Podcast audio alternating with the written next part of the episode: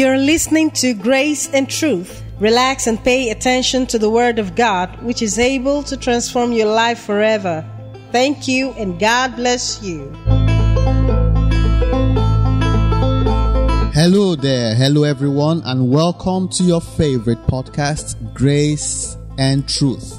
I am your host, DK Obi, and today we are going to continue with our series, Understanding Christianity. Understanding Christianity. Um, the format of today's show is going to be a talk show or um, a discussion. And I have with me in the studio today my dear loving wife, Chika Obi. Chika, you're welcome. Thank you, DK. So nice to have you. We are going to address um, the issues that confront us in Christianity today. There are many issues that occur in Christianity today, a lot of issues that people have with Christianity as a whole. We are going to address them. And I want to begin by asking you a series of questions. My first question for you today is why do you think there is so much controversy about Christianity around the world today? Why I think um, there's so much controversy in Christianity today is one, wrong doctrine. People are not properly taught. People are taught the wrong things. Scriptures are being misinterpreted by our pastors today. And um, secondly, people are not, Christians of today are so lazy to even study the Bible for themselves.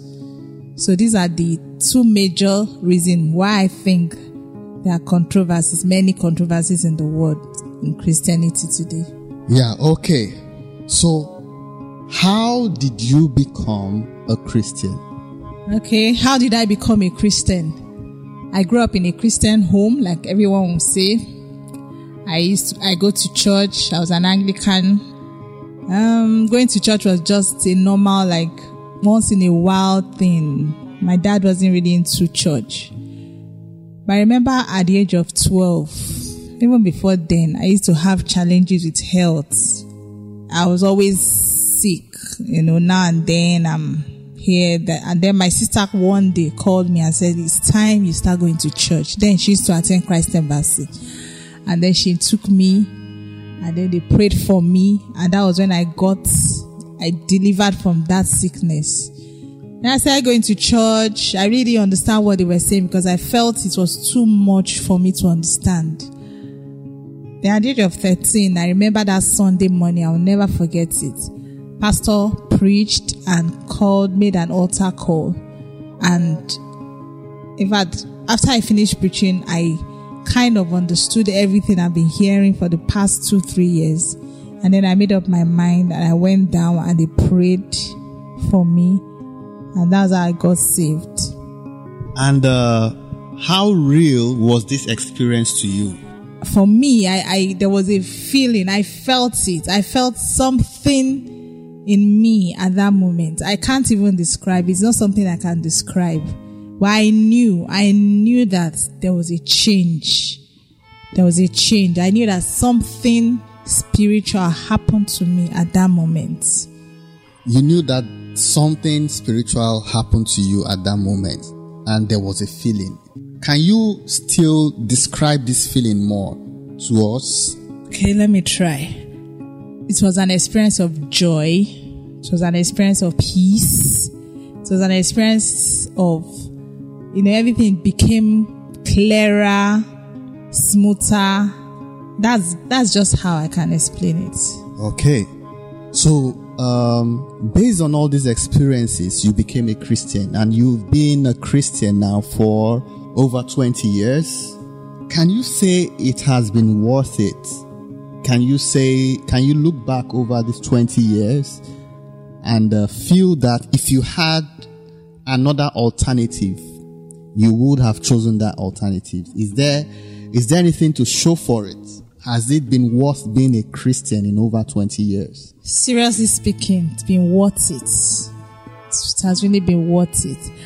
I I've not been exposed to any other religion, but I've heard and I've associated with people that serve in other religion. And I've really not seen that peace, that joy that comes from knowing a God. So for me, Christianity has been worth it. And I will not choose, I will not even think of choosing any other for it. Okay. Now, as a Christian, do you face temptation to sin or to uh, do otherwise uh, than what the Bible teaches you to do? I do, and I think everybody do. So how do you handle it? Oh, well, I won't say I've not fallen when they come. I won't say I've not misbehaved or, you know, lied or I have, but I just go to God and God, I'm sorry. You know, then most times again, I don't, I just bring back the word, the word of God, the word of God and I tell God, you just need to strengthen me at this time. And then I find strength. I just find the strength to overcome it, to overcome those temptations when they come. Okay. Have there been times in your life where it seems as if your prayers um, weren't answered? You know, because uh, this is one of the controversies that people say I was in trouble, I was in distress, I prayed, and I didn't get an answer. So why should I be a Christian? So have there been times that it has happened to you this way? If yes, how were you able to cope with it? Yeah, so many times. I, I even as I sit here, I can tell you that I love. I've had a lot of prayer points that have not been answered, and I'm still like trusting God for, trusting God for it. You know, but at the same time, I've also had my prayers being heard. Most I did, I most of the time I didn't even have to fast for it or do any special kind of. I just sat down like God, I need you to help me see me through, and instantly I got it. But for some, it took me years. Now, how did I cope with those times when I couldn't, I didn't get my prayers answered? The Bible says, let God be true and every man a liar. I know that the Bible also says there's time for everything. And the Bible says that most times when we ask for things and we do not get it, it's because we want to consume it on our lusts. Our, you know, there's that comfort, you know, that I get. My comfort comes from God's word. For every difficulty, every question you have, you always find the answer in the word of God. And that has been my strength. He has never forsaken and he will not. He always hears and answers. Okay, by the way, this is my question to you. What gives you the impression that Christianity is the only way to God? What gives me the impression that Christianity is the only way to God? Um, very interesting question. Uh, first and foremost, uh, the Bible says in Acts chapter 4 and verse 12 that there is no other name on the, given under heaven by which we must be saved. That is the teaching of Christianity. Christianity teaches that Jesus is the only way. And also, uh, from a pragmatic or a practical uh, perspective, I have sampled other religions and I found out that um, they don't offer what Christianity has to offer. You say, Are you trying to discriminate? No, I'm not trying to discriminate. I'm just stating the facts.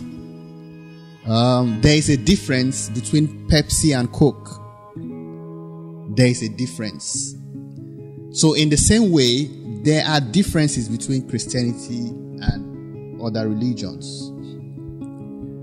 Now, the major thing is Christianity is the only religion that gives a hundred percent guarantee of the forgiveness of sins.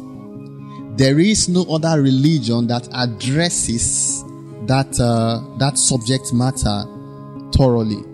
Other religions tell you that for your sins to be forgiven, you must go through all sorts of rituals, ablutions, sacrifices, washings, routines.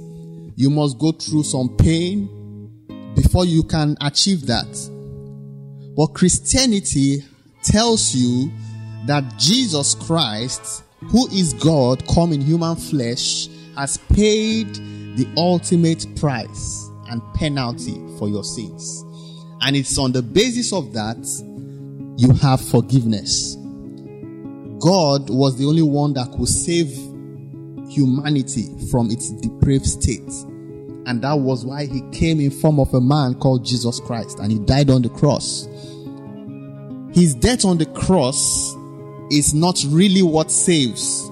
It is the spiritual death, Christ's separation from God temporarily because of our sins. And after he had um, fully paid the price, uh, the sacrifice was acceptable to God.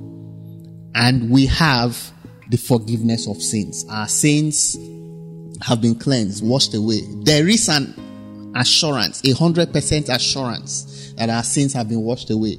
But other religions don't give that 100% assurance.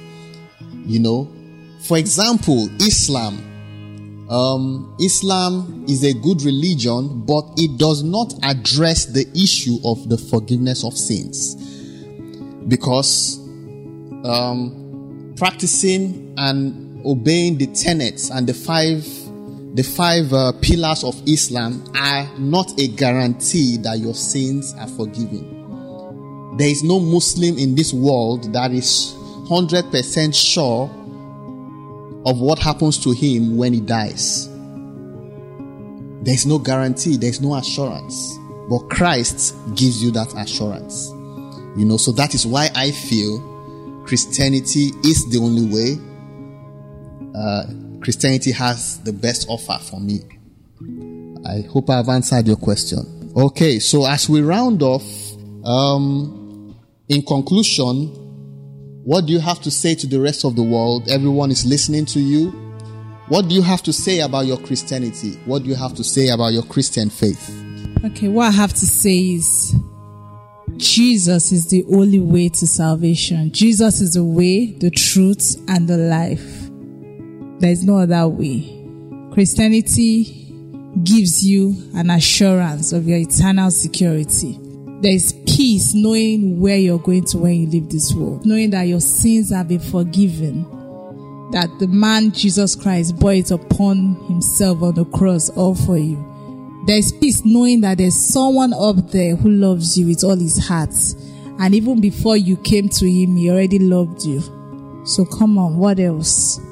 What, what, what other religion would teach you that will give you such guarantee?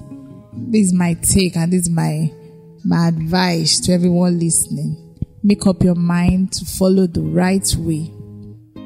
Okay, so if you heard this discussion, I want you to know that now is the time of salvation. Don't procrastinate. You have heard the gospel of Jesus Christ once again, or it may be your first time hearing the gospel. I want to appeal to you do not procrastinate. The gospel is able to save. Jesus Christ who is God in human flesh, came and took upon himself your sins. He paid the ultimate price. You can now have a relationship with God. You can now have peace of mind. You can now have rest in God. You can now be recognized as a child of God. This is your opportunity. There is no sin that is too gruesome for the blood of Christ to cleanse. There is no offense you have committed. There is no atrocity you have committed that the blood of Christ is not able to cleanse. He gave his life for you. Make your decision now. Avoid the controversies surrounding Christianity and focus on the person of Jesus Christ. Thank you very much and God bless you. If you listen to our program, I want you to know that the power of God is at work in you right now. Project Carries World Outreach has the mandate to take the gospel of Jesus Christ to the nations of the earth. If you need prayers or counseling, or if you have testimonies of miracles, you can write to Project Carries 7 at gmail.com or call plus 23470 5345 5220. Thank you and God bless you.